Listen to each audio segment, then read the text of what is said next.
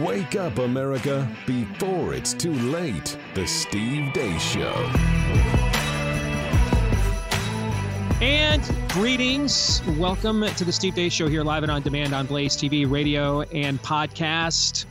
I am Steve Deace. I am on location in Boise, Idaho for the Medical Freedom Conference held today by We the Patriots USA. They have been one of the first into the battle against COVID stand in the courts.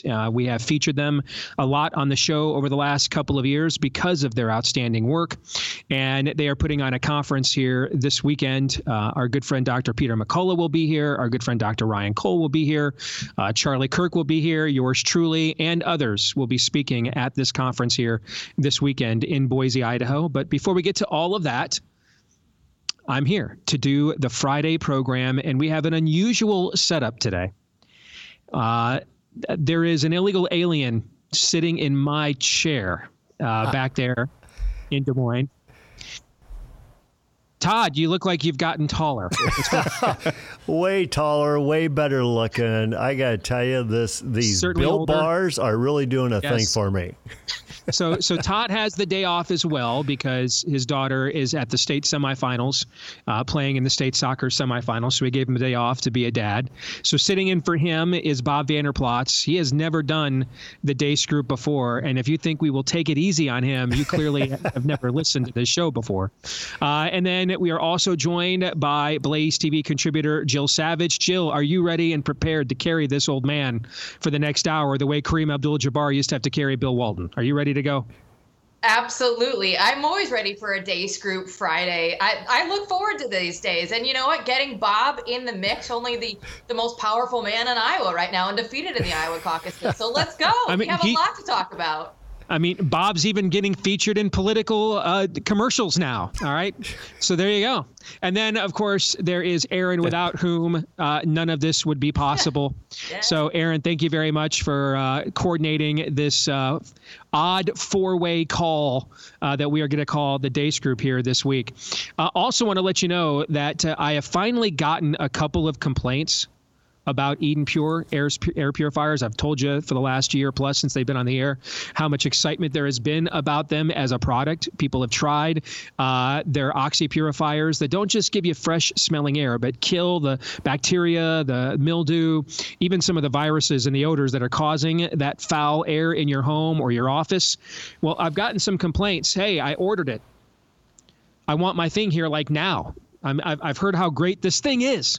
You know, I'm waiting. Well, you guys have ordered so many of these, man. They're struggling right now to make sure to keep up with the demand, all right, because of how popular this product is. But don't worry, it is on its way. I promise you.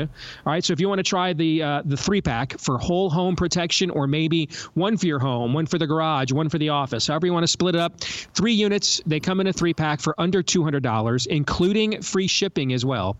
Free shipping as well if you use the offer code Steve when you go to EdenPureDeals.com, offer code Steve at EdenPureDeals.com. And with that, it is time for the Deace Group.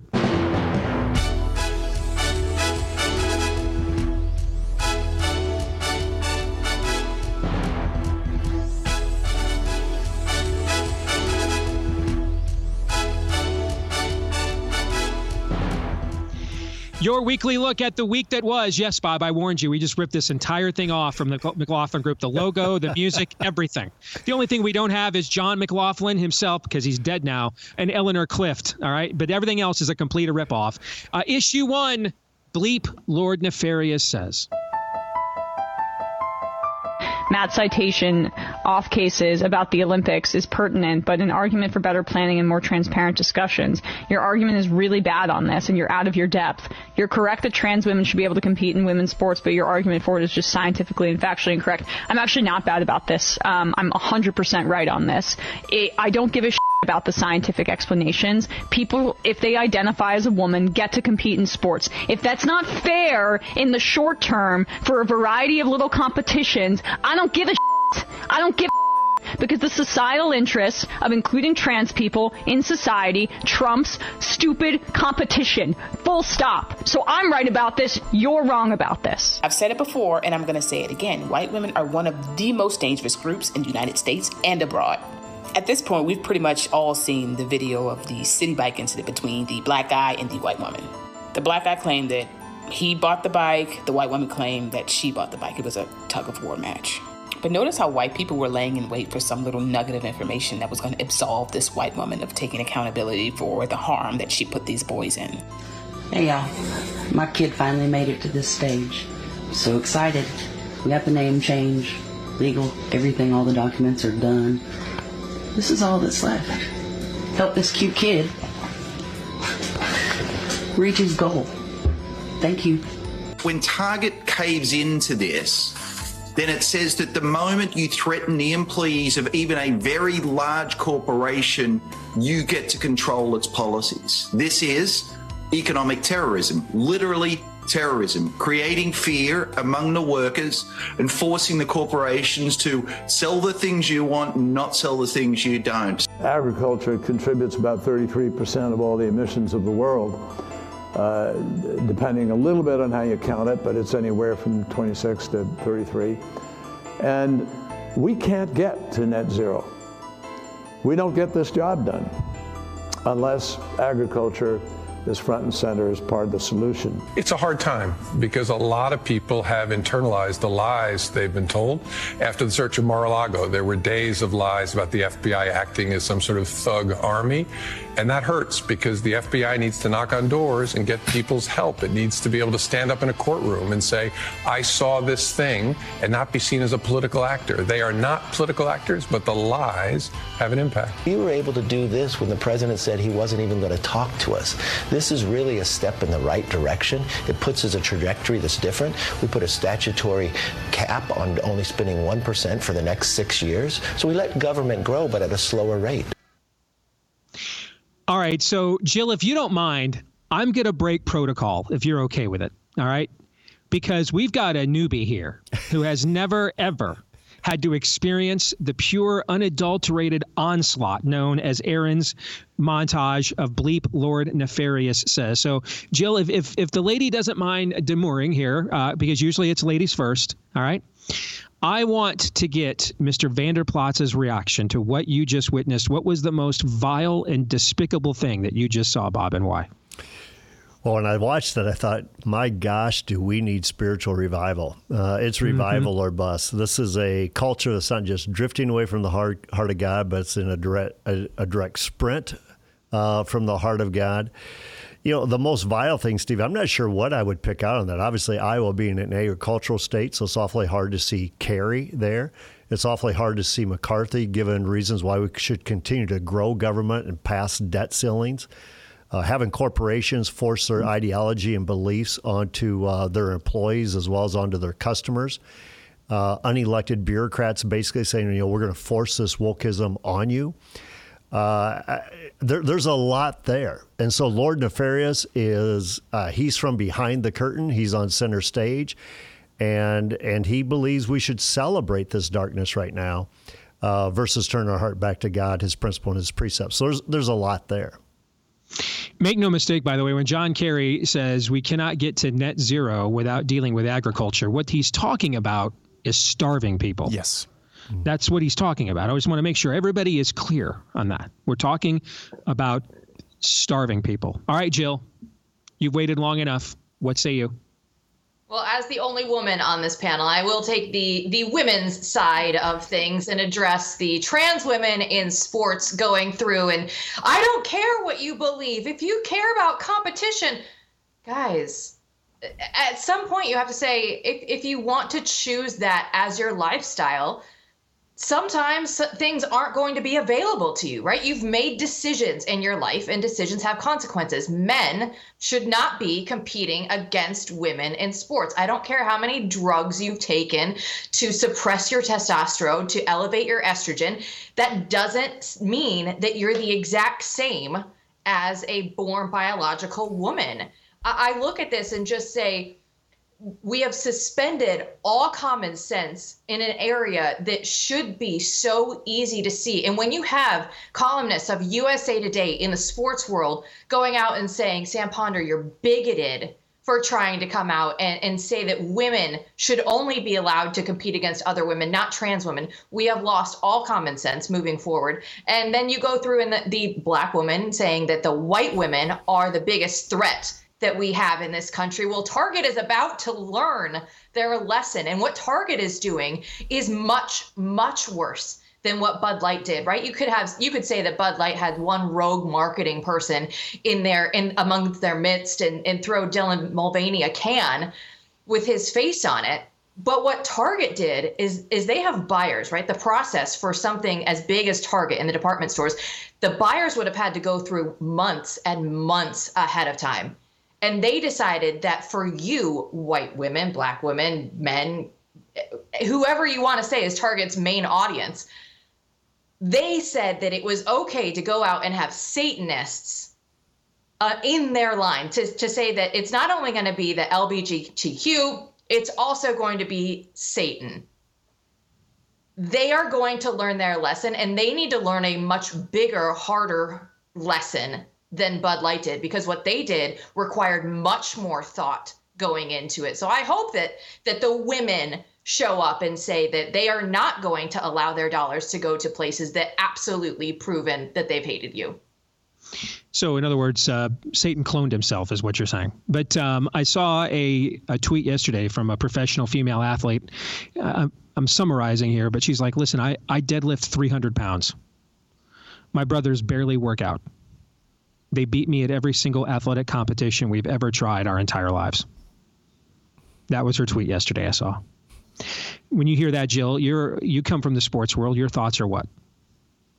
Of course that's going to happen because men are bigger, faster, stronger. Why do you think we have Title IX in the first place? If everything was just all good, we wouldn't need to have women's sports and men's sports. Mm-hmm. Of course, because you listen, and we heard a lot of the different things with Michael Phelps and how he was just a perfect specimen to go through and be a swimmer, right? Because his lung capacity is bigger because he's a man. The lactic acid that he was able to burn off quicker to make him the prime candidate to be the gold medal winner of all gold medal winners in swimming. There are certain things that men have at their disposal that women just do not have. And it doesn't matter if you change estrogen and testosterone levels because it's internal things that you absolutely cannot change that you're just born with. In other words, kind of the essence of who you are one way or the other. Aaron? You and Jill kind of hit on my top three in that montage, but I'll go back and put a finer point on what was going to be the worst of the week, and it is John Kerry. I become, whether it's whatever sect of the spirit of the age cult, whether it's the climate cult, whether it's the gender cult, it's really easy. This happens to me sometimes as well. When they go through their nonsensical, absolutely bat crap, crazy talking points, you kind of get numb to it until you think through what they're actually saying. Mm-hmm. And John Kerry there. And it's not just John Kerry. It's Cousin Eddie and Aunt Becky on Facebook sharing their global warming screeds and how we need to go to net zero. What they're advocating for, as you rightly pointed out, Steve, is starvation on the scale of potentially millions if they actually follow through. That's what they're talking about. Mm-hmm. Don't let them forget that. And don't forget it yourself either, as I do sometimes. It's just the latest iteration of good old-fashioned Malthusian ethics, man. There's nothing new under the sun. Let's get to the exit question. On a scale of 1 to 10, with 1 being the odds that Trump will ever truly humble himself about the mistakes he made in 2020, and 10 being the odds that Lindsey Graham likes to be humiliated every chance that he has. Rank this week's level of total depravity, Bob. I don't see Trump ever saying sorry. I don't say he's ever wrong. I don't see him ever humbling himself. I think he's had plenty of opportunities to do that. I don't think it's ever going to happen. And I think he's always going to take credit for things that other people should be taking credit for. And he's never going to take the blame for things he should take the blame for. Did that exit question hit a little close to home, since Lindsey has been blowing up your phone for months, brother? He's on the Bob Bat line right now. Well, at least Lindsey Graham, he's my new BFF. I will agree with you on that. He's coming out to Iowa in a couple of weeks. Strictly platonic, folks. He's going to have an event with us. And the thing is, at least he's championing the culture of life at the federal level. So we're willing to engage him in that conversation. But when it comes to Trump, I just don't. This guy's going to take credit for everything and never take blame for anything. Jill, what say you? Where are you at? Bob is currently regretting coming on the Deace Group. I am at a solid 10. Aaron? 10. I want Bob to know, because we've been friends for many years, I did think for a second about taking that out because you were here. I thought about it for a second. Absolutely and then, not. Now, only a second. Don't get me wrong. Only a second. I am still Steve Deace. It was only a second that I had a momentary attack of conscience, and then I've quickly dissipated, and I kicked that off to the side and just stuck with the original rundown. I'm probably the only one on the Deace panel that can really say, Trump's a friend and Lindsey is a friend. There you go.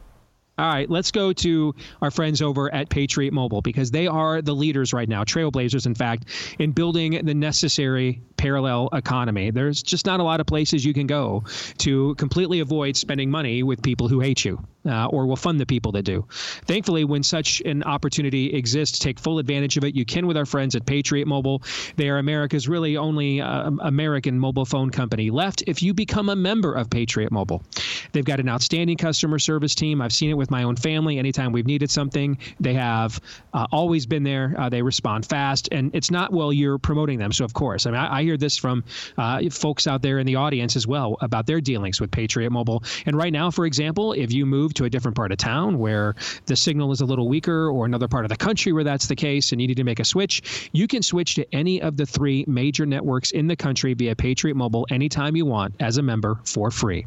Just one of the perks about making the switch to Patriot Mobile. And if you're a veteran or first responder, let them know, and they've got extra thank yous for you as a way of thanking you for your service to the country. For the rest of us, get a free activation with the offer code Steve, when you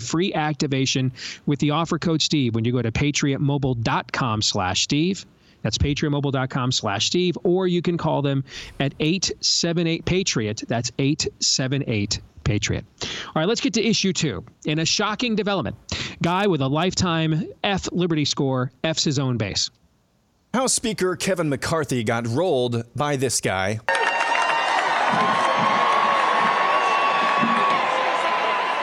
McCarthy negotiated a deal with the White House to raise the debt ceiling by about $4 trillion. According to Congressman Chip Roy, the deal leaves in place the IRS expansion, contains no meaningful cutbacks in spending, and the spending it does do provides nothing extra for border security. The bill passed the House of Representatives Wednesday night. McCarthy defended the deal he struck on Fox News last weekend. We were able to do this when the president said he wasn't even going to talk to us. This is really a step in the right direction. It puts us a trajectory that's different. We put a statutory cap on only spending 1% for the next 6 years. So we let government grow, but at a slower rate. All right, Jill, since you gave up first chair on issue 1, you get it here on issue 2. How shocked are you that Kevin McCarthy did not keep his vow to defund the 87,000 new IRS agents as we were promised last fall? And the only answer acceptable is not shocked at all. But come up with another one. Wow. So shocking, Steve. So shocking. Kevin McCarthy this week, when I look at him and on all the different interviews that he's done, he looks like such a beta, right? He's not an alpha. He's not a leader of men. He's not getting enough Republicans to rally around him. This bill passed with more Democrats than it did Republicans, as we all know. And I look at this and I say, of course, that the Republicans are going to fold. This is what they do. We should be used to it. So why does it hurt so bad? It looks like we had something different, right? Because just a few months ago, Kevin McCarthy, it seems like he's already forgotten that it took the most rounds of voting to get him in as speaker since the Civil War, right? Like there were differences this time. The 20 came together, rallied around and said, if you do anything wrong, we will have the motion to vacate. And the thing that is different about this is, now we bake in the cake of the pre-COVID levels in spending. We don't get they look at it and say 1% across the board, we get a cut. Well, but it's still going to add $4 trillion at the end of the day. So that's not even a cut. And they want to be patted on the back for something that is so weak that we are at the end of the republic. And they're like, man, we got a 1% cut, you guys. when you look at this, if you can go 10, 20 years in the future and look back at this, it's still going to be so weak that it doesn't even matter. And the fact that people are out there, my House representative is Mark Green. He was undecided going into the vote that night, quote unquote, undecided, voted to pass this bill, and then comes out with a 3-minute statement on Twitter saying, oh, you guys, this was the best that we could do. We either were going to have a clean debt limit pass, or we were going to get some cuts. Well, you know what? What we learned in junior high social studies was that the House originates all spending bills. And I believe that the Republicans are still in charge of the House. So wield the power that you have. The American people were on the side of the Republicans for once. We had 65% of people that didn't want this all to go through. Use the power that you have. Oh, Joe Biden, he wouldn't negotiate with us. Okay, great. Stop being so weak and ineffective. I am sick and tired of it. Aaron. This has been the song and dance of the GOP my entire life, especially the last 10 to 15 years or so. And it's called Surrender Theater. It's got a good beat, and you can dance to it. Yeah. It's also called insanity, that we keep getting our hopes up for this. Trying the same thing over and over and over again, or believing the same thing over and over and over again and expecting a different result.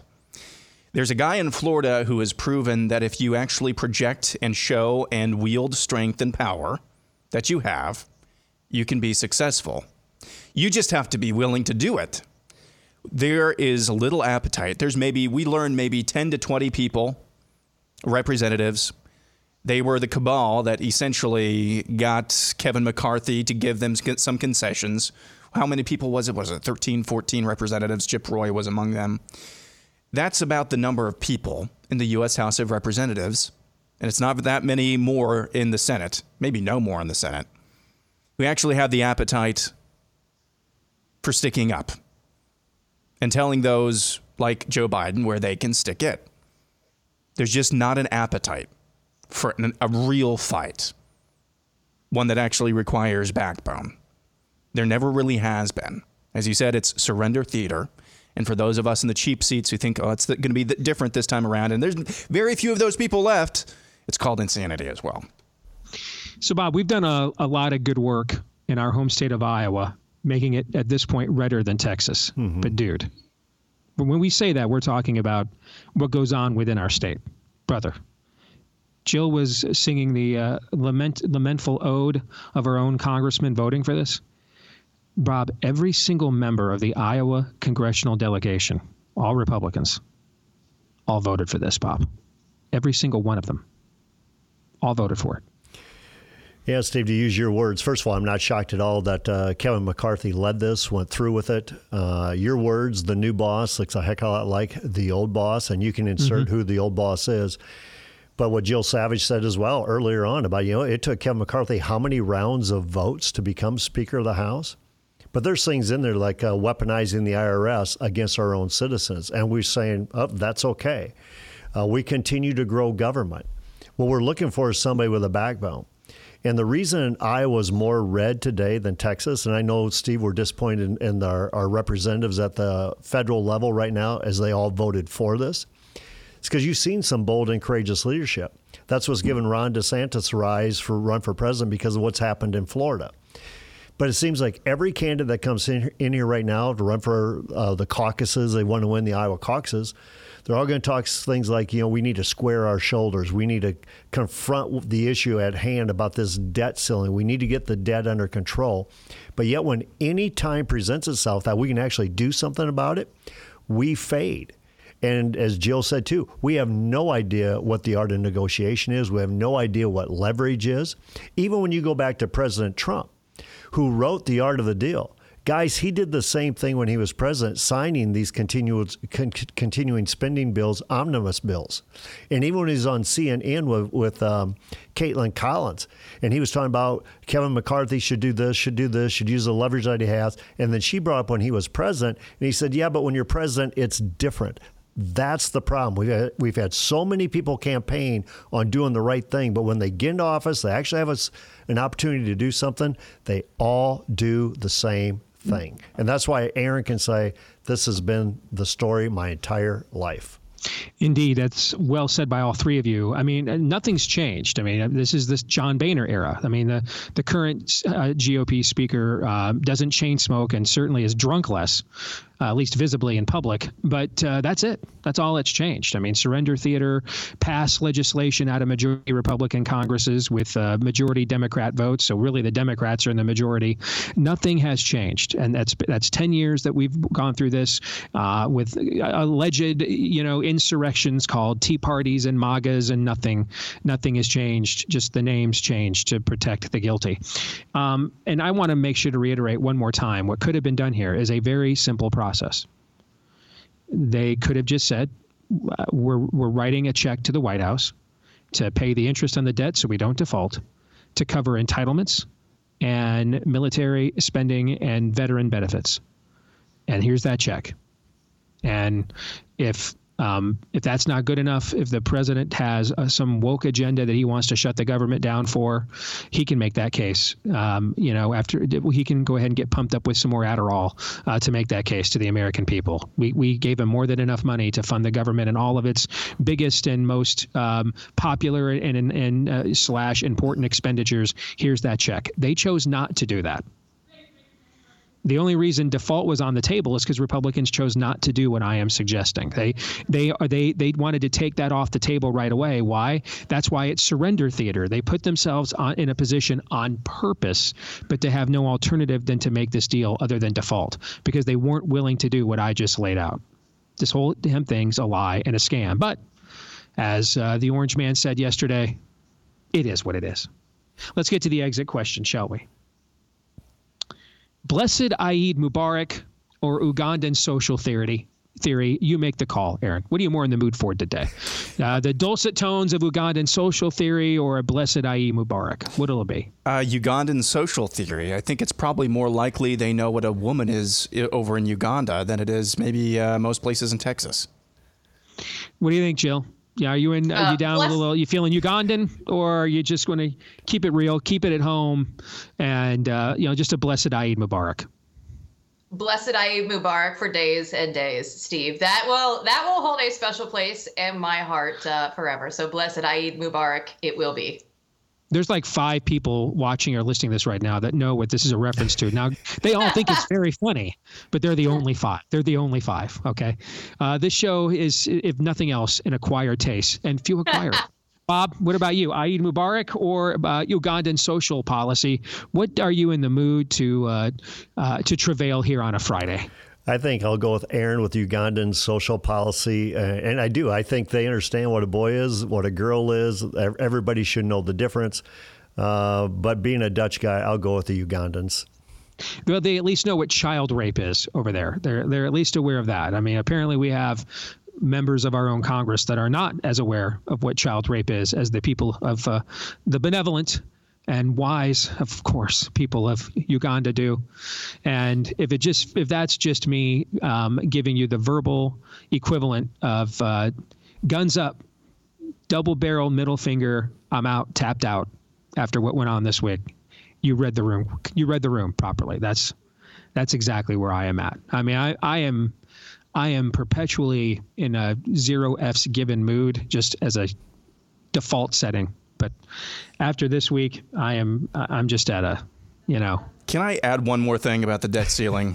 By all means. It is a blessed Eid Mubarak. We are always down to add one more thing. I cannot believe that Kevin McCarthy actually said out loud, we grow the government, but at a slower rate. Those are things that we would kind of lampoon, parody, 5-10 years ago.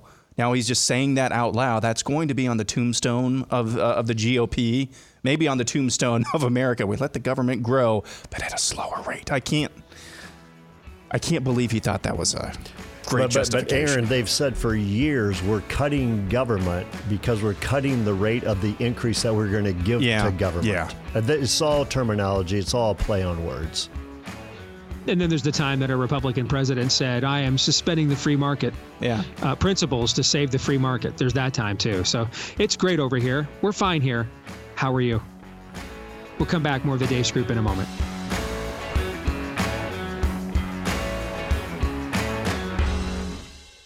The standoff at the border is heating up between Texas Governor Greg Abbott and the federal government.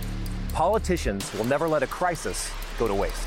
We have been invaded. The crisis is being used by Republicans as a photo op, by the Democrats to expand their voting base. More than 85% of everybody reaching the border is coming in. That's the definition of an open border.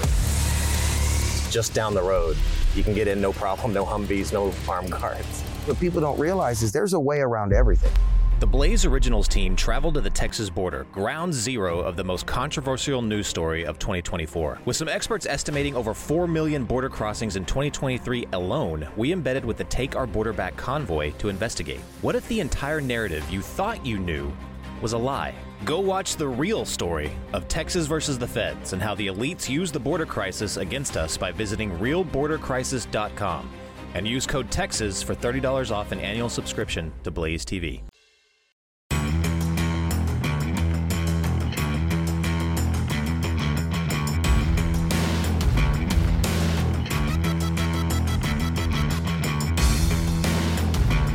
Right back here on the Steve Deace Show, live and on demand here on Blaze TV, radio, and podcast. I'm here in Boise for the big Medical Freedom Conference, courtesy of our friends over at We the Patriots USA. Before we continue on with the Deace Group, if you were listening to the Surrender Theater conversation we were just having, and you were thinking, you know what, man, between a dementia-rattled president who can't stand up straight, and as Jill put it, the beta males that are supposedly representing me, this goose is pretty much cooked, man. I better make sure I'm prepped for when it goes down. Then you would be what we call a sentient life form with some form of cognitive thinking ability. So contact our friends over at My Patriot Supply right now. Get their 3-month emergency food kit. That's breakfast, lunch, dinner, even drinks and snacks. The full complement of the 2,000 plus calories that you need every single day, you and everyone in your household. Available to you at My Patriot Supply. You can save $200 on each kit, not off your bill. Each kit, even better. And they stay good, these kits do, for up to 20 plus years with proper storage. Shipping is free as well.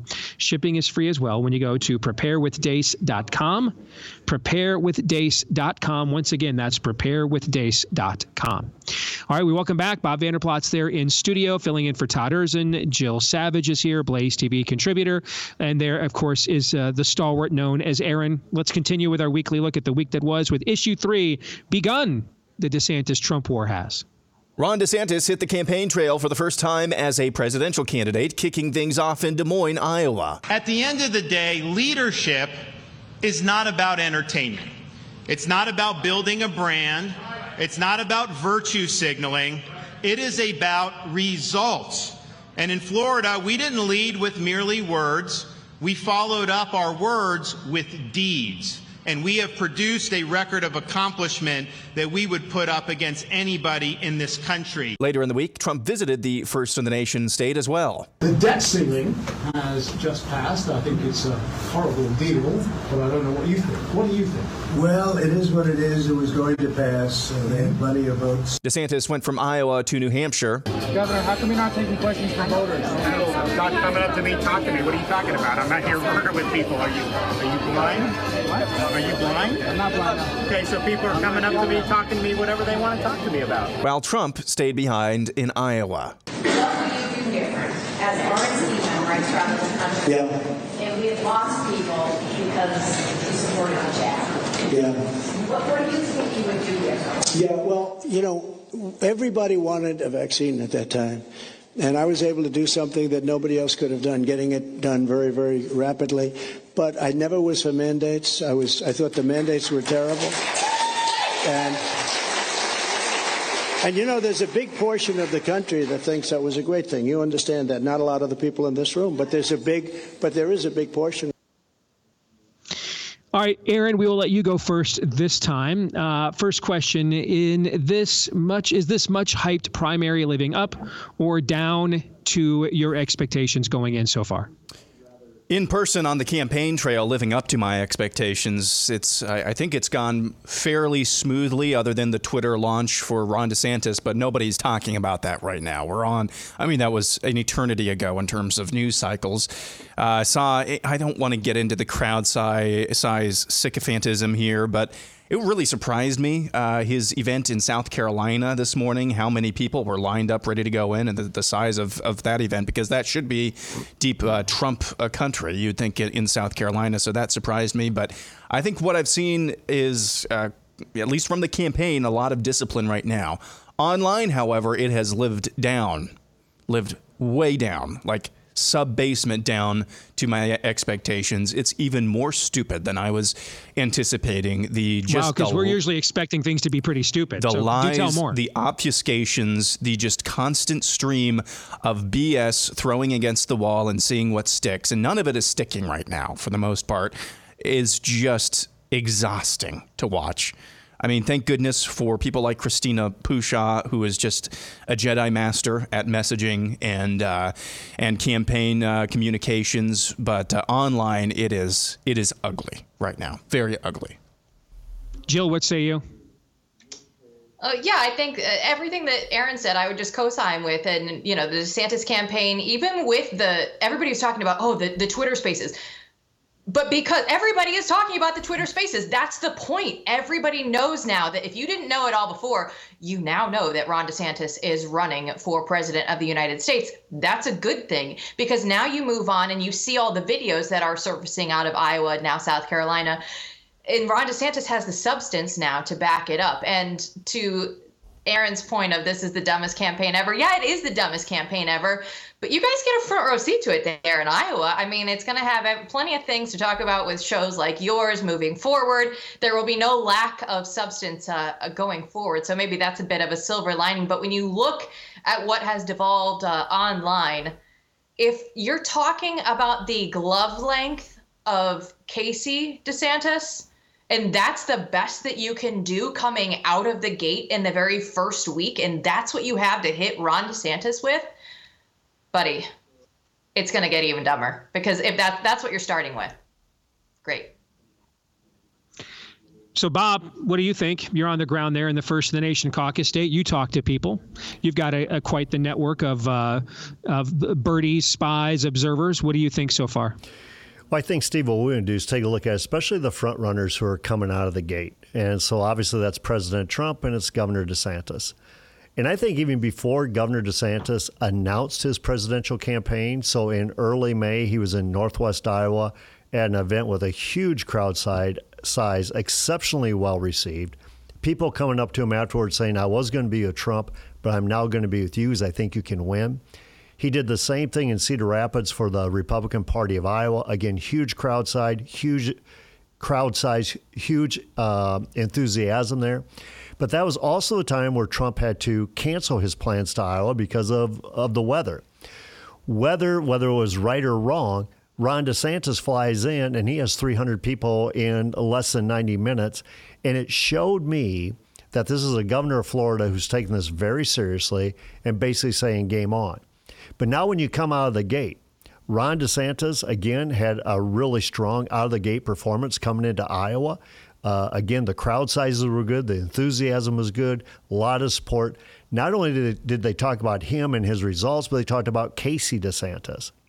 However, on the other hand, I think President Trump, this has been stumble after stumble out of the gate. And I don't care what issue you're talking about. If it's the sanctity of human life issue, I think he has stumbled there several times. Whether it's the vaccine issue and the COVID-19 and the lockdowns, I think he's stumbling there. And now with the debt ceiling, saying, it is what it is. Kind of like, that is the swamp mentality. That's not the same Trump that we saw, say, back in 2016. So right now, I would say advantage DeSantis after week one. What has he done wrong so far? Ron DeSantis? Talking about Ron DeSantis from your perspective. He called you up today right now and said, one week in, what would you have me do differently? Critique me. What have I done that you're like, I don't know about that? I'm not so sure I would. Matter of fact, he and I talked on Memorial Day, and I said to him, listen, it was a strong out-of-the-gate performance that you've had. Your team is definitely up to the challenge. I believe he and Casey are up to the challenge. They're very focused on this. The one thing I get hit on by the media all the time, Steve, is they ask me, yeah, but he's not good at retail politics. And I remind them, I said, listen, as the campaign goes on, he'll get stronger at retail politics. But it's a little bit like Ronald Reagan. Reagan said, you know what, I'm not a great communicator, but I get the opportunity to communicate great things. With Ron DeSantis, he might say, listen, I'm not all that great at retail politics, but look at what I've done in Florida. Look at the results I've done, how I've turned this state around, how I won in a landslide and got into demographics that we typically don't get into. When he communicates those things, that captures the imagination of Iowans and Americans of saying, we need to win again in 2024.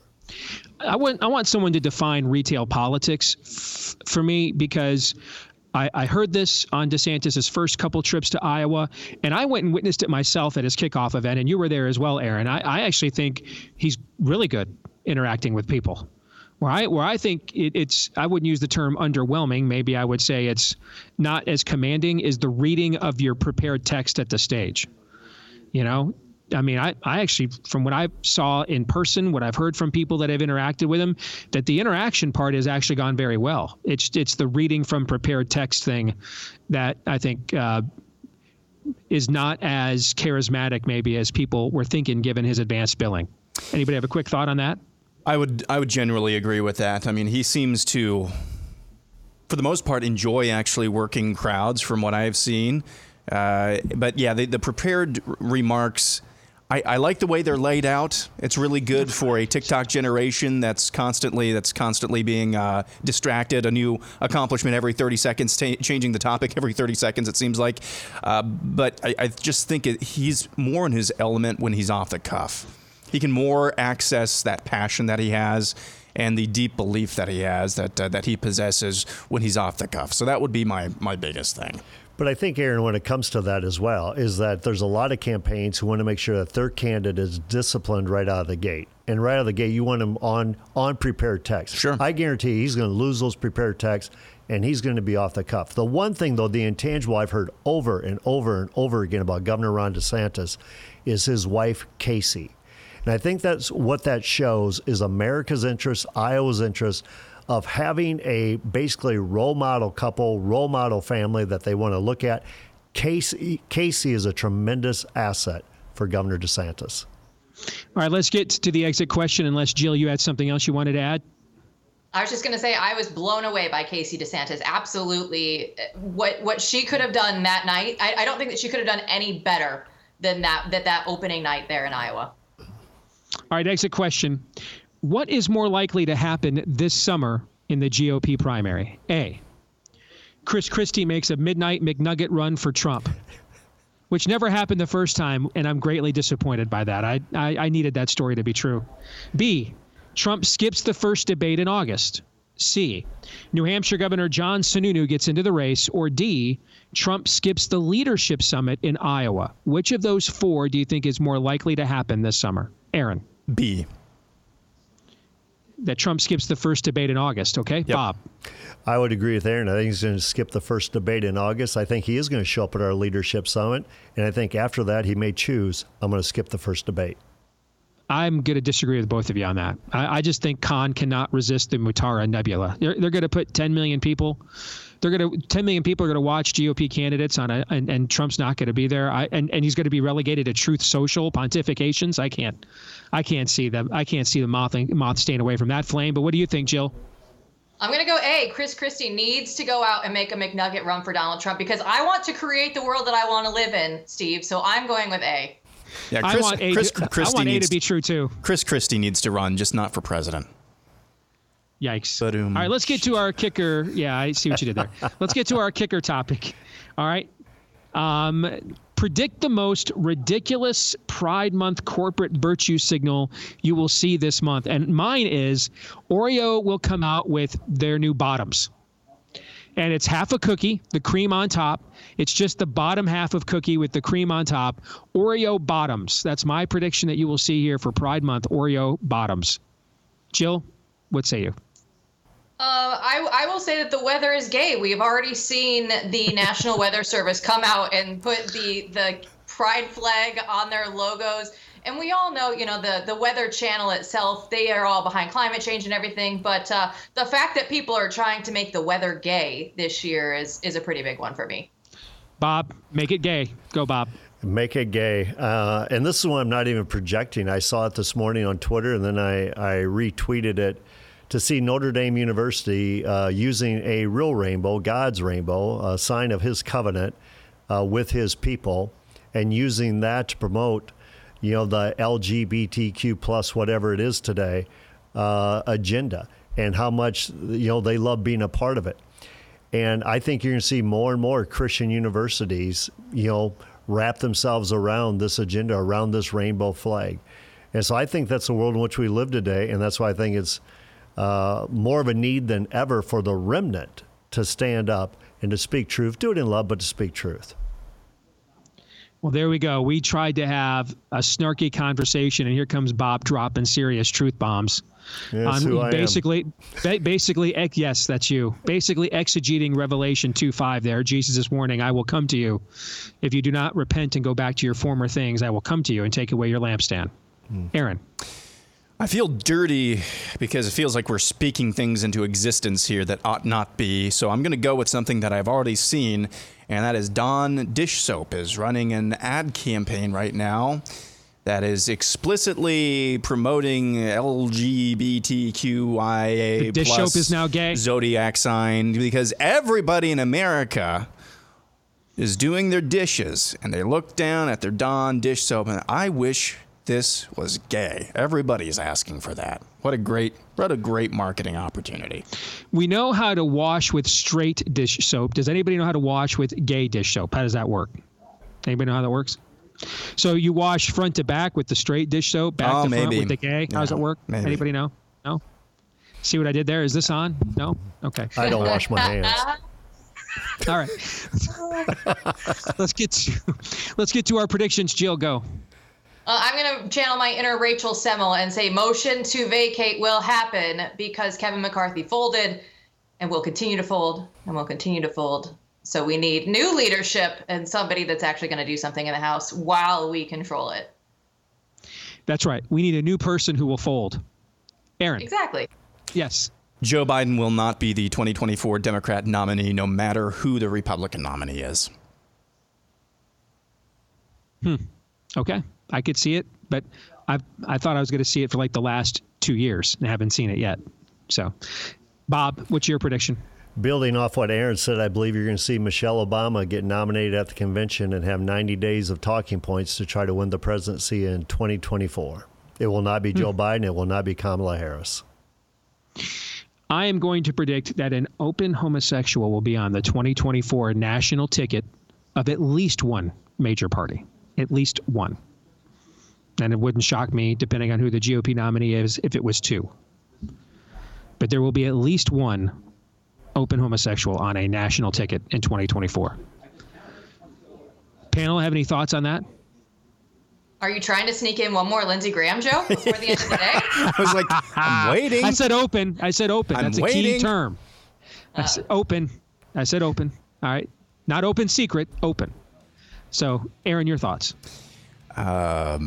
No comment. Exactly. No comment. And you can just tell that by the look on his face, Bob is not eager to comment. No, there'd be no comment. I'm waiting to end on something positive. Does Deace Group do something positive at the end here? Do you know, this is the Steve Deace show. Something? Sir, this is the Steve Deace show. Sir, this is the Steve Deace show. Nefarious begins streaming tonight. That's positive right there.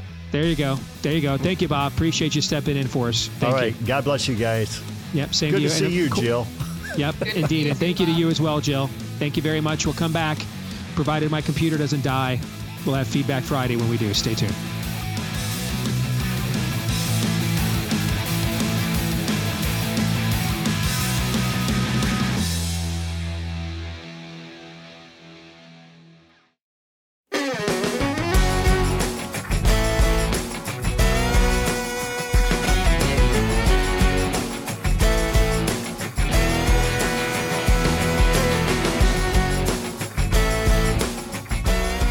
All right, we're back here with Hour 2, live and on demand here on Blaze TV, radio, and podcast. Steve Deace here from Boise, Idaho. I'll be attending and speaking here at the Medical Freedom Conference hosted by our good friends at We the Patriots USA, who have done some incredible work.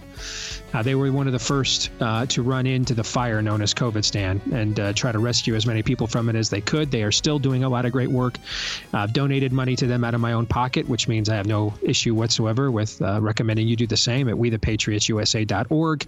They do tremendous work. We're here with people like Charlie Kirk, Dr. Peter McCullough, Dr. Ryan Cole. The latter two are people that you guys have heard on our show a lot the last few years. Of course, the first name there is a person that doesn't need much introduction with our audience, I would imagine. So looking forward to this event this week, looking forward to Feedback Friday as well, here coming up in a matter of moments. But first, a reminder, you can let us know what you think about what we think by emailing the show, steve@stevedeace.com. That's DEACE. Like us on Facebook, MeWe, Gab, and you can also follow me at Steve Deace Show on Twitter, Getter, Instagram, and TikTok. Look for me on Truth Social at Real Steve Deace there. And once more, the last name is DEACE. Again, that's DEACE. If you're a podcast listener, thank you very much for being one of those. You're a big part of our audience. If you have not yet done this, though, please leave us a 5-star review. Now, maybe you're thinking you don't like the show. Well, we would never ask you to lie. We would ask you if you don't like it, why do you listen? You know, don't you have something better to do? But you also might be thinking, I only kind of like it. We wouldn't ask you to lie, but we would clearly ask you to exaggerate. So even if you just kind of like it, leave us a 5-star review, please. And thank you to all of you that have done that. Hit the subscribe, or if you're an iTunes listener, hit follow. And thanks again to all of you who have done that as well. Thanks as well to our friends over at Relief Factor. It is the all-natural anti-inflammatory, drug-free, but a formula created by physicians who can prescribe drugs, who realize that the origin of a lot of the chronic pain they were seeing in their medical practices was just too much inflammation in the body, and they want to do something about that. So they created this formula that they are very confident will work to help get rid of that inflammation in your joints that is causing a lot of your chronic pain. How confident? Well, they offer it to you for the first 3 weeks for just $20. $20 for 3 weeks to see if you don't see a difference in your pain level in 3 weeks or less. And why are they that confident? Because over the years, about 70% of the people that have taken them up on it have ended up sticking around as a long-term client of and customer of Relief Factor. If you want to see, if you don't see a difference in 3 weeks or less for just $20, that's it. What do you got to lose for $20? Go to relieffactor.com. That's relieffactor.com, or you can call them at 800-4, the number 4, 800-4-RELIEF. That's 800-4-RELIEF. All right, Aaron, I believe so the audience knows what's going on here. I am a complete and total moron who forgot my power cord, and you're looking at it right now on my desk there in the studio. Yep. So I did not realize it until we got here to Boise last night, and we got here very late. It was after midnight with flight delays. So scrambling to get over here this morning and everything else, we think we found a charger that's working. Now, it tells me it's charging, even though the battery status percentage keeps going down. Okay, so it's going to be the Aaron McIntyre show here in about 10 minutes. I don't know what to tell you. I mean, I've got the icon on my Dell Inspiron here telling me that it is charging. But every time I check the battery remaining, it's battery status, it gives me— What's the percentage now? 24%. Okay. It was 27% before I plugged this in, okay? And so it says on the icon, man, it's charging, all right? But I just want you and America to be prepared for what the last half hour of this show may end up being, all right? So I hope you're ready, brother. You ready? I'm always ready. I'm always ready. I was born ready. If nothing else, I mean, Aaron has thoughts on assembling the perfect end table over the weekend. Don't give me ideas. This is still your show. How to yank your neck when you're sleeping and you're not even 30, stuff like that. Yeah. Right? Yeah. All right. So let's get to some Feedback Friday. You ready to go? Let's go. All right. Let us begin here. I listened to your hospital podcast a few weeks ago, and you said something that really stuck out with me that I am, but not for a good reason. I'm stuck on the part where you were told that the cell door is open, walk out. If that's true for me, I'm unable to see it. I'll do my best to be brief. I grew up in the faith, but it meant little to me until my true conversion midway through high school. The story leading up to my personal revival involved suicidal ideation, which I thankfully no longer suffer from, and mention only to emphasize that I took my faith seriously. From the start of my time in college, I was involved with Campus Crusade for Christ in a local church. I attended functions for both organizations religiously, and my social life was almost exclusively tied to Bible study that I did with about 20 other men. The only thing that would prevent me from spending more my time in the aforementioned groups would be mandatory ROTC functions. I never joined the ROTC peers in their typical college partying, but I did my best to witness to them otherwise. I was not very effective at this, as I was very socially anxious, and I was a quiet person at the time. During my junior year, I attempted to outreach to my peers in ROTC by starting a Bible study. The results on that were very far below even my most conservative expectations. But during one of my efforts, I love the way that's worded, one of my peers very casually invited me to a frat party. That may not sound very special, but it was the first time I'd been invited to anything in years. I also had to reach out to be invited to something, which I didn't find surprising since I wasn't the life of the party. That simple invitation, though, had begun to make me wonder if anyone in my Christian social circle cared that I was even around. During the next meeting with my crusade small group, I let them know in very clear terms how alone and overwhelmed I was feeling. The group all prayed over me, but spoiler alert, that performative virtue signal is all they ever did. When nothing changed, I decided that I would skip all my faith gatherings for a bit to figure out where I stood. I hoped someone would notice after a week, but an entire year passed with no contact. And I had my answer. The people I had spent years calling brother didn't give a rip about me and probably never did. It crushed me, and it felt like God had cast me aside as well. That was over 10 years ago. My life has been materially comfortable thanks to a steady career in tech, but I have spent all that time as one of those millennials who has zero friends. I briefly looked at going to church a few times, but I've never gone through with it. Even if I get back to a point where I start cracking open my Bible on a regular basis, I don't see myself trying to join a church community again. If I'm being totally honest, I guess I'm also one of those millennials whose highest priority is money, just because it's the most satisfying option I feel I can get. I've wanted marriage and a family since I was in high school, but that has been and will always be out of my reach. All of this has been as empty and miserable as it sounds, and I've wanted to ditch this burden for a long time. But I have no idea how to do it without going through the same crap all over again. With your recent experience freeing yourself from baggage you've been carrying, I guess I'd be curious to hear what you think my path forward should be when my cell door isn't open. So, Aaron, this is your generation. And I can't speak to growing up in an era where you can have the world at your fingertips, but at the same time have a dearth of people that you individually would call a friend or that you can, go through life with, share life with, be yourself around. I'm a Gen Xer, and, the Atari 2600 and Nintendo and the VCR and the DVD and all that stuff that made being home and alone an option for long stretches of time were in their nascent stages. We would come in and play video games, on the Atari or the Nintendo for a couple of hours, then go play outside in, basketball, baseball, football for a couple of hours.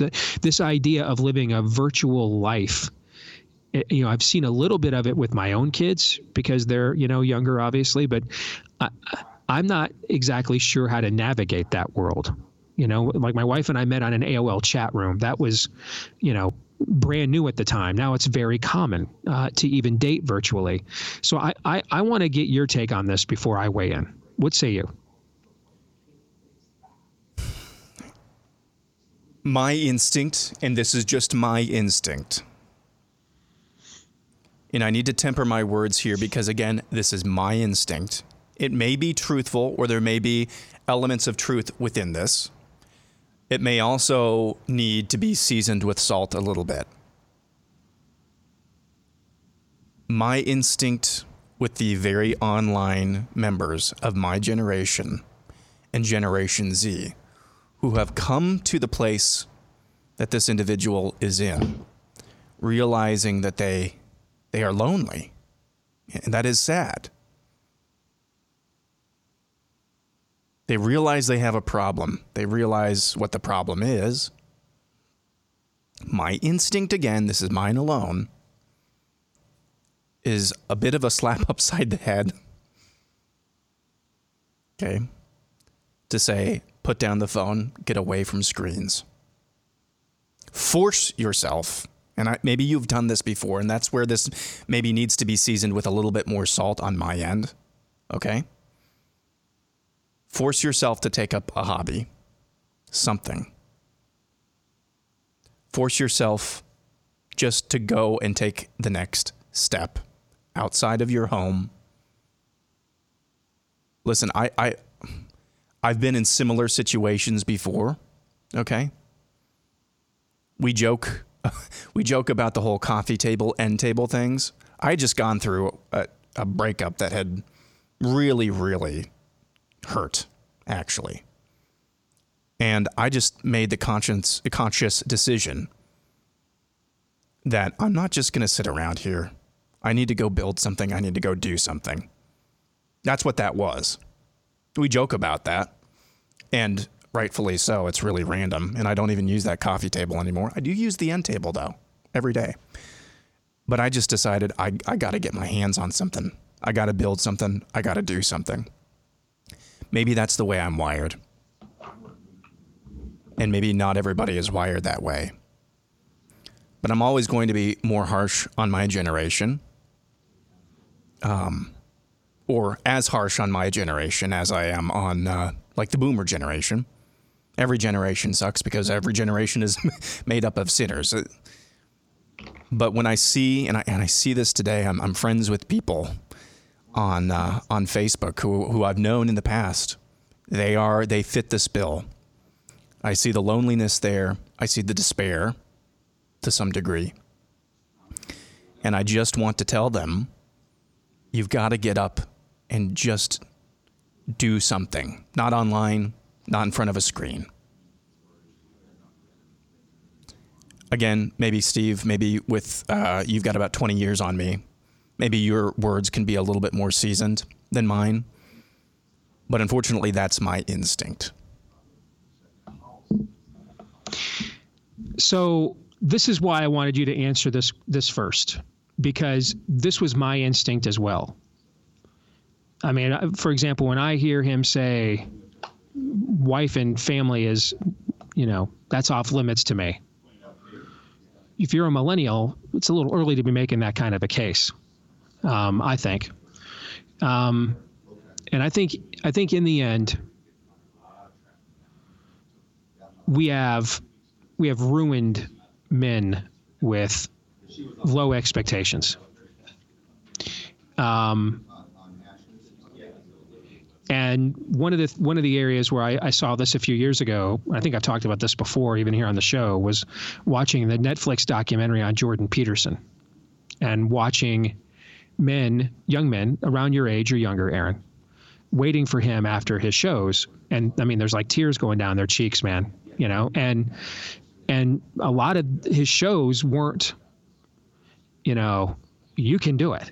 They're like, hey, kid, put down the joystick and do the laundry, make your bed, and grow up. Pretty pointed. And a lot of these young men, because of what exists in the pulpit right now, because of what exists with their own patriarchs or the lack thereof in their own families, the state of fatherhood in America right now, they don't know that there is something more or better than this. Now, I think in Dan's case, given the home that he grew up in, he probably heard these things and had them modeled. But ultimately, here's what I can tell you is true about if you're a man in this audience, if you're a millennial like Dan, if you're a boomer like our parents, if you're a Gen Xer like me, if you're a Gen Zer, this is true of manhood in this and any other era. You will achieve what you prioritize.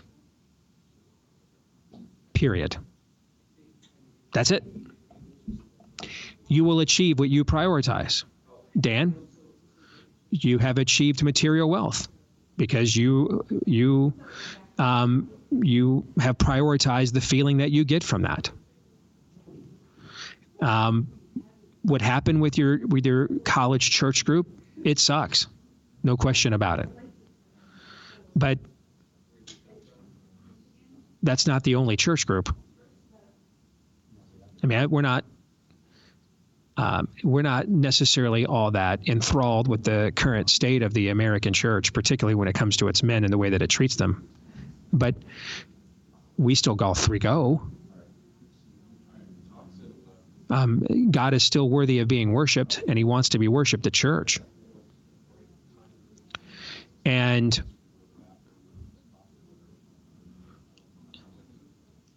I would urge you, Dan, to make sure to search your own heart. That's not to say that some crappy things weren't done to you, dude. They were. But I would urge you to search your own heart and to make sure that there is nothing in there that you're making certain life choices out of the self-justification or self-righteousness that you think you're entitled to because of your perceived victim status on some level. Because as long as you continue to make decisions on that basis, whatever the percentage is, you are going to hold yourself back. You are going to make decisions out of fear, out of misery, out of failure. There's no joy or peace or contentment to be found in those places. And I know everywhere you turn nowadays, everyone is incentivized to claim some form of victim status. And often there's a legit reason to it. I mean, we live in a sinful, fallen world. We do really poopy things to each other. We do even dumber things to ourselves sometimes. You're going to be hurt. You're going to be let down. You're going to be failed. You're going to be disappointed.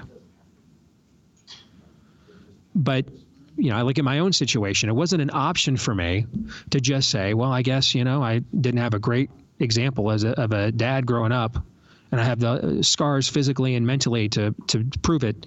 So I guess, you know, that's why I'll just be a crappy dad to my own kids, and I'll just return back. The dog will return to its own vomit, and I'll revert back to that excuse as the reason why nothing better could ever be asked of me.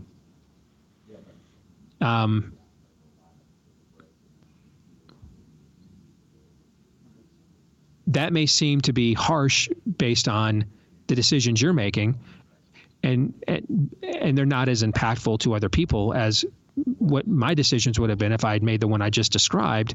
But we're arguing degrees. The premise is the same, brother. The premise is the same. What do you want out of life? Do you want a wife and a family? Then you just don't accept no for an answer. You get up, you make it happen. You're not a victim in that sense. Bad things were done to you, but you've been victimized. But victimhood as a status, and then trying to essentially self-medicate yourself with money, which is basically what you're doing, and masquerading and covering it as achievement. And that's where I get my significance. A year ago, last month, my father-in-law died. He was 101st Airborne. We waited till August to do the military funeral, so members of the family from around the country had come in for it. And I walked through the military cemetery where he is buried. Funny thing is, I looked at all of those tombstones. Nobody put on their tombstone, achieved a very high rank. Nobody put on there any form of material significance. Everybody's tombstones were about the things that truly leave behind a legacy. And those are the things that you are shutting yourself off from, Dan. And in this case, the person that you're victimizing here is actually yourself. In the end, as a man, and this is true for any man within the sound of my voice, regardless of your age, physical status, health, period. If the Lord has not called you home yet, then you will achieve whatever you prioritize, period. It's on you to redeem the time. You will achieve whatever you prioritize. Aaron, you want to add anything else to that? There's a difference between writing off desires in your life. There are desires, different types of desires that we all have. Some of them are sinful. A lot of them are sinful because we are sinners. There are some desires, though, that are really, really good, that God actually gave us and designed for us. And one of those is marriage and children. That's a righteous desire.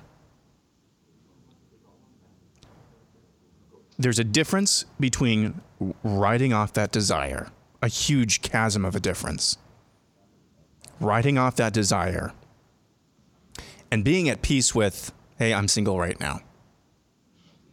I will just tell you from personal experience. I've told this story before. I was a freshman in high school, loved football, played football, smallest guy on the team. It was either me or Ethan Pitt. We were the two smallest dudes on the team. And I remember one of the juniors, or maybe it was one of the sophomores. No, it was one of the juniors. Last practice, we did fun conditioning, where we'd run across the field with a tackling dummy diagonally. And the game was you had to cross the center of the field before the other guy did, or else there would be a major collision. One of the juniors on the team got out of line, lined up to where he could go with me to specifically target me because I was the smallest guy on this team. And he did, and he clobbered me, and everybody laughed, and it was embarrassing. Last practice of the season. I remember riding home and saying to myself, just basically saying to myself, I know, this seems really, really, I don't know, trite. But I just said to myself, I know God wants me to be small right now, but it's really, really hard. But I made peace with it. In that moment, I made peace with it. Physically, I was at a disadvantage. The following summer, I went through the adolescent growth spurt. I believe it was the following year. It wasn't the same junior, but it was a different junior. I did a crack block on this guy and knocked him on his butt. Twice. He was still twice the size as me. I was still one of the smaller guys on the team. And I don't think one led to the other. Just being at peace led to my growth spurt. That's not what I'm saying. I'm just saying that things are not inachievable. The choice is, are you going to just write off the achievable, or are you going to make peace with where you are right now? When I met my wife, Bella, I was at peace finally with the fact that I was single. I'd been at peace for about 5 or 6 months, really, before I met her, and now we're married, we have a kid, and a house. I'm not saying that making peace with the fact that you are not where you want to be leads like a cosmic vending machine to getting what you desire. That is not the message. But as Steve was saying, search your heart. If you desire something that is not overtly sinful, if you desire something actually that's good, true, and beautiful, like a wife and children, that's an okay desire. But don't get upset with God. Don't get upset with yourself. Don't make yourself into a victim if that's not what God has for you right now. That's all. Yeah, I just think young men need to hear, and they heard this from their dads for centuries. And sometimes dads weren't very nice when they said it, but it was still true. Stuff ain't going to just happen for you, bro. Stuff's just not going to happen for you. So you take that's what masculine initiative is about. You take the gifts, the talents, abilities that the good Lord gave you, and do something with them. Take initiative, make it happen. Stuff won't just happen for you. You'll get some breaks. I mean, I've had people give me breaks, call me out of the blue, offer me gigs. But if I didn't take those gigs seriously, if I didn't do the work, it wasn't going anywhere. And the biggest break I ever got in this business, I did myself. I just went I got started in this business because I went out and wrote a story as if I was a sports reporter, and I'm not. I wasn't at the time. And just wrote the story as if I were. I took initiative. I put it on them. Take initiative. Whatever you set out to achieve, whatever you prioritize, is what you'll achieve, and whatever you achieve is what you prioritize, period. Tamara writes, New Hampshire Republican voters will vote for the best candidate to run the country. They will not just vote for Sununu out of loyalty to their governor. Okay. I've never been to New Hampshire. I will defer to Tamara on that. I will say, though, that in every previous historical example, when a guy runs and he's even remotely popular, he wins his own state.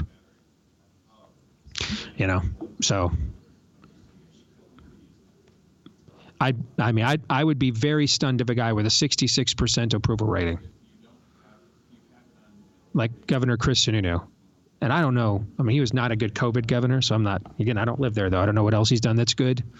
You know, so I'm not sure how he's earned that, and I don't know how left-wing the state is. I mean, it claims to be live free or die, but lots of states claim lots of things these days that they don't live up to. You know, so but I will defer to you on that. But history has shown, particularly if they have 66% approval ratings, that if Chris Sununu runs for president, there's going to be a lot less invested in New Hampshire as a primary state. I mean, the idea that you're going to win it, the campaigns are going to probably think that's a point of diminishing returns. But that would be a story. That would be a story if a guy had a 66% approval rating in his own state and wasn't able to win his own state primary as a presidential candidate. I've never heard of such a thing.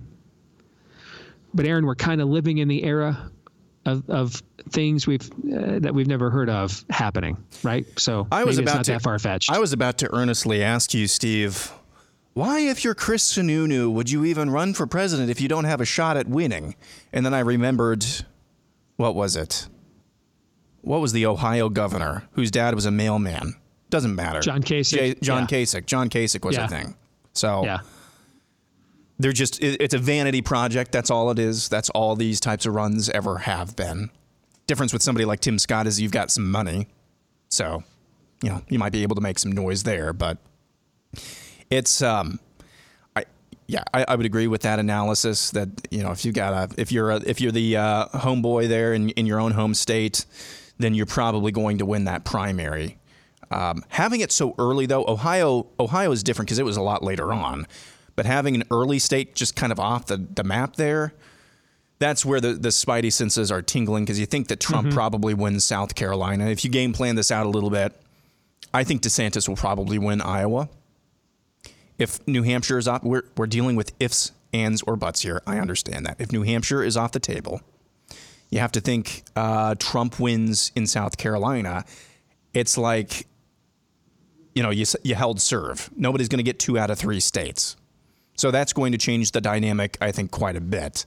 And that would be the thing that really we haven't seen, I don't think, at least not in my lifetime. You know, another factor here is if Chris Sununu does not run, does he endorse? True.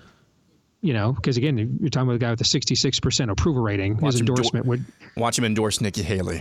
It would have some magnitude. I mean, I don't know. Again, I don't live there. I don't know. I do know if our governor endorsed, it would have existential magnitude. And I'd have told you before yesterday, 90% she won't endorse. But with Trump going out there yesterday and saying that he gets the credit for her winning, I'm going to drop that percentage down to 80%. I mean, if he keeps that kind of stuff up, I could see her going ahead and weighing in and saying, I guess we can make a demonstration of who needs who around here. I could see that if he persists in that. If it's just a one-time thing, my guess is she was annoyed and won't care. But if he keeps coming to the state and persists in that kind of messaging, I could drop that percentage even more. If she keeps if she keeps introducing DeSantis the way she did the other night here in Des Moines, that's a de facto endorsement, though. I think that might be the strongest introduction I have ever heard someone give a guy running for office that didn't include an endorsement, as a matter of fact. All right, we'll come back. More Feedback Friday, including the impact that Nefarious had on one of our listeners. Next.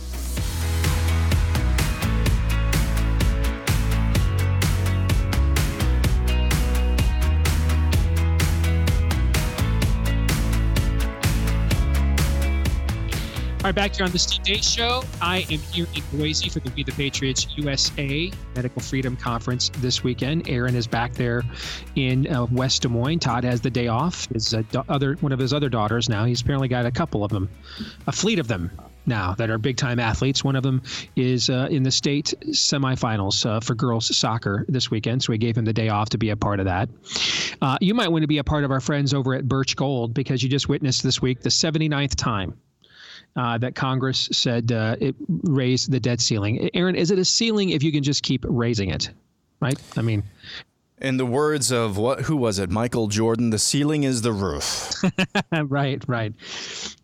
This is, again, when you're going to see paving the way for reckless spending, further devaluation of the dollar. There's been one commodity that has stood the test of time all throughout human history as the best hedge of protection against these kinds of government debasement schemes. It's gold. Times like these are a great reminder to diversify a portion of your savings into gold, and you can do that with the help of our friends at Birch Gold. Here's the easiest way to do it. Birch Gold will help you convert an existing IRA or 401k into an IRA in gold. You don't have to pay a penny out of pocket.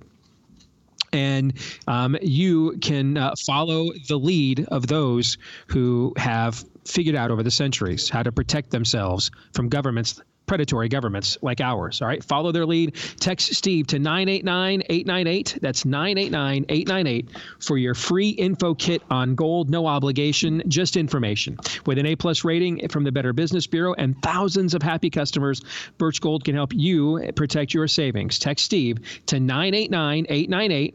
989-898. Take action today. Again, text Steve to 989-898. All right, let's continue on here on a Feedback Friday. And this note, Aaron, just blew me away when I read it. My mother, Veronica, is probably your biggest fan. She never misses a show. Aww. And I'm the beneficiary of her patriotism. My wife passed away in 2017. And I have not been the same ever since. In fact, I went from a man who studies the Bible daily with multiple commentaries open to a daily drug user, abandoning my own children in a constant effort to alleviate myself of the pain and forget all that I had lost. My faithful mother asked me to go and see her movie Nefarious with her. I am so scared of horror movies and that genre that if she had asked me about any other film in this genre, I would have said no. But this day and this movie, this was the day that the Lord had made. And so I said yes. And before the movie even ended, I knew that I was going to flush the drugs that I had in my car and that this day I was done with that lifestyle altogether. I left the theater in tears, and though I was walking upright in my mind, I was on my knees begging our Lord to forgive me and restore me to his kingdom. And now this just happened just minutes ago at the time I'm writing this. I probably still have a residual residue of the drugs that I flushed down the toilet on my fingertips. I know I have a road ahead of me, but I wanted to say thank you. I wanted to tell you guys that I love you guys, and I wanted you to know that you've always been an inspiration to me. Thank you for allowing the Lord to do his work through you with a movie like this. And that is from Brandon. We have heard, I can't tell you how many powerful stories and testimonies as a result of seeing our film. And I mean, that's a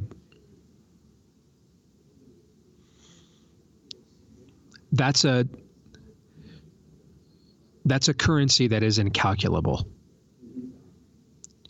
So Brandon, first of all, thank you for the honor of sharing your story with us. And reminding us when we get annoyed or why isn't this working out the way we had hoped or why does this person have this, that the most important thing, and we need to be reminded of this too, is the mission. And your note is a testimony to that. So thank you. If you're listening, I would greatly encourage you to get yourself into a Celebrate Recovery group. Get around other people that have also faced this struggle. Share your burdens with one another. Have a a support system. The root word of discipline is disciple. So Jesus didn't come to convert us. He came to disciple us. The church isn't called to make converts. It is called to make disciples. And new discipline requires repetition. It requires perseverance. It requires support. You can hear that in the note we talked about last segment, the gentleman who thought he had a support group with his Campus Crusade for Christ group, and he found out the hard way that he didn't, and has still never really fully recovered from that. Find that kind of support group where you live, Brandon. Make that the number one priority in your life if you have not done so already. But thank you very much. And it's somewhat awkward, but good segue that Nefarious does hit streaming today. We have had a last-minute snafu with Amazon. Now, I'm not as involved in the streaming conversations as I was the theatrical stuff, so I don't know everything going on there. And I'll just tell you guys one of the reasons why is because we had a lot of streaming offers for the movie, including from prominent conservative sites. Multiple prominent conservative sites. And I happen to work for a prominent conservative site, Aaron, in case you hadn't noticed. And so I just made the decision at that point. I just shouldn't be in a position as an executive producer who also is associated with the Blaze to either be negotiating with them or with competitors with them. So I have been wholly removed from the streaming process and very involved in the theatrical process.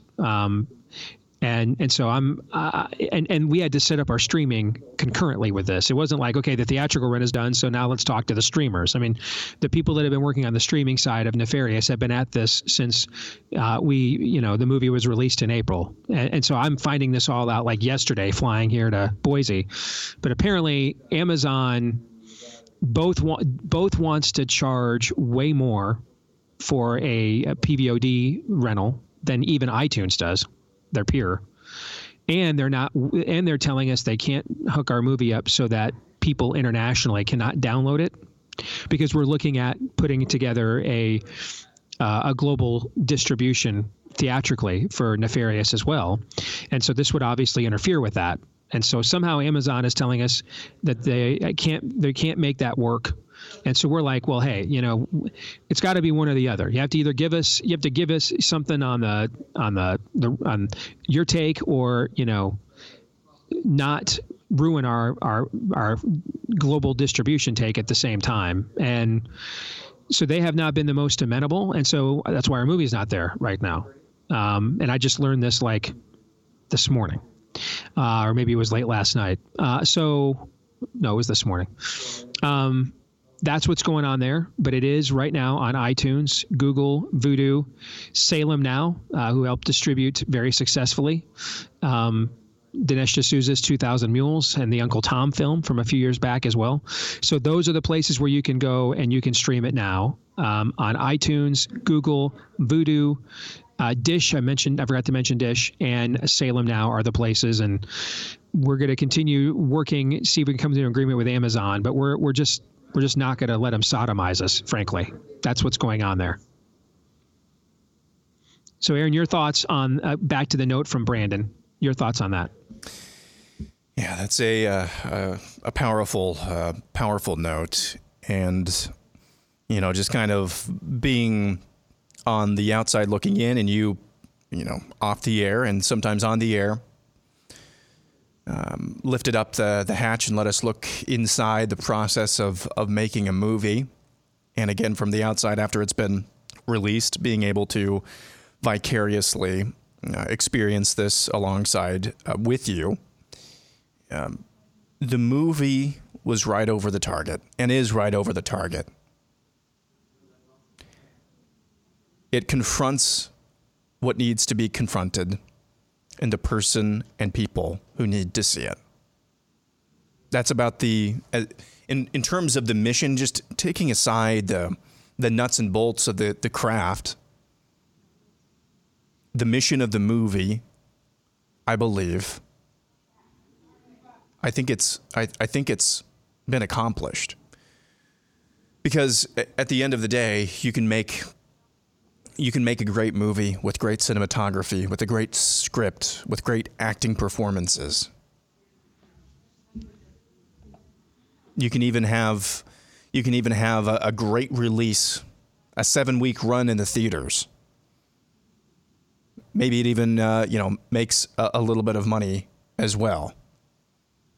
But if you're coming to this with a missional, with a missional mindset, which is what you did. That's the whole reason you're making the movie. That's the whole reason why your investors put up the millions of dollars they did to be able to make this movie. If you don't get that last thing correct, which is really the first thing, the impetus for why you're doing that, if you don't stay on mission, you don't see fruits of that mission being accomplished, all of the other stuff is well and good, maybe even glorifying to God. But there is a little bit of an emptiness there. So this movie, though, I do think has accomplished and will continue to accomplish the mission that it is. It is a confrontational movie that requires everybody,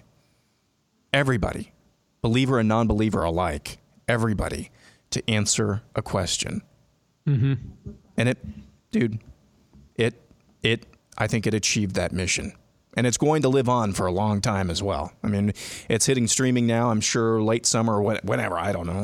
You haven't told me. Whenever it goes over to being able to buy it or stream exclusively somewhere, it'll continue to live on for a long, long time and continue to accomplish that mission. It's been an amazing journey, the making of this film. I mean, it has... I mean, along the way, we have, by God's grace, we've beaten COVID. We beat a Hollywood labor union in court in a proceeding presided over by a Biden judge or magistrate. We got into theaters without any ties to a major studio at all, just as a pure mom and pop independent film. And we lasted it. We had 5 movies come out of nowhere and decide to debut the same week that we were going to. They all got thrown at us as well. We ended up surviving in theaters for 7 weeks. So I don't know how profitable a venture this film will turn out to be. It will take a minor miracle for me to see any money from the film itself. You know, right now, our entire focus is making enough revenue to pay our investors back, because there is an appetite on both the investor side and on the content producer side to make more nefarious-oriented content. And we already have some pretty cool ideas, even in addition to the obvious one, making the sequel book Nefarious Carol into a film. But we have some other ideas that we are tossing around as well. But ultimately, our investor group has to be made whole to show that there you can do this with mature, faith-based filmmaking, that it doesn't have to be cheesy,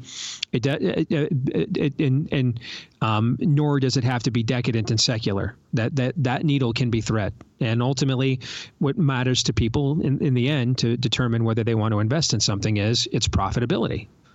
And that's P-R-O-F-I-T, not P-R-O-P-H-E-T. Now that's what I'm into. But, this is also a for-profit venture called The Steve Deace Show at the exact same time. That's why we have ads. That's why we sell subscriptions. So I get it. And I don't know that we will pay our investors back. I don't know.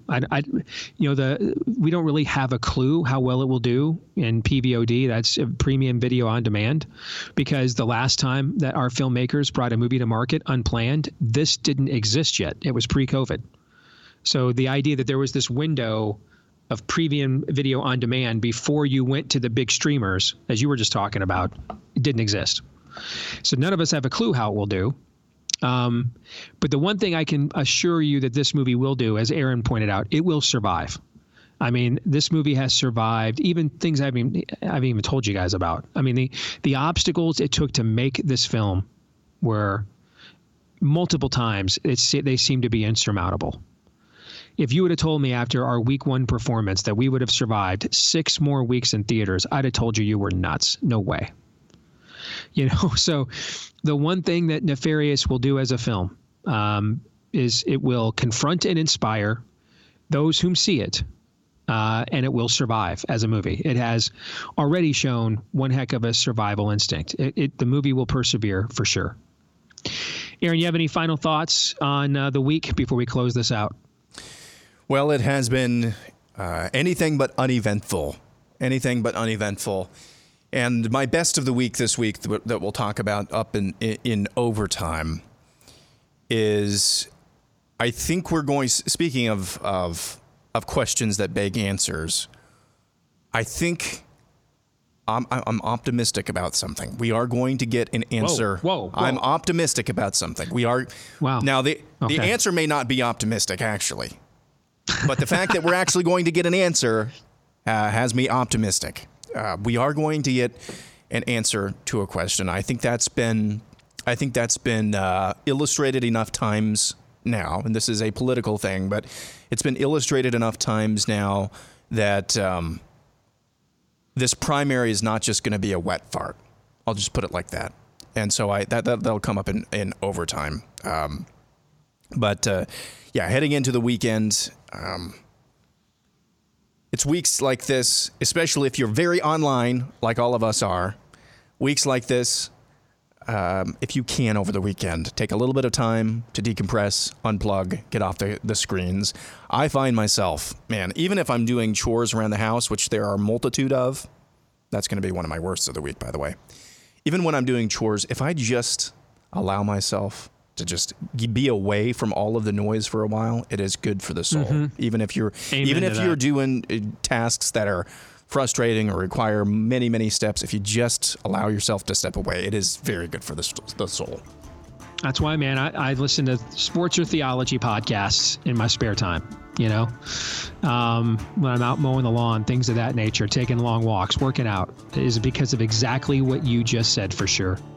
All right, we're going to stick around and do our best and worst of the week for overtime for Blaze TV subscribers. For the rest of you, we will see you on Monday. Take Aaron's advice. Enjoy the weekend. Until then, John 3:17. This is Steve Deace on the Blaze Radio Network.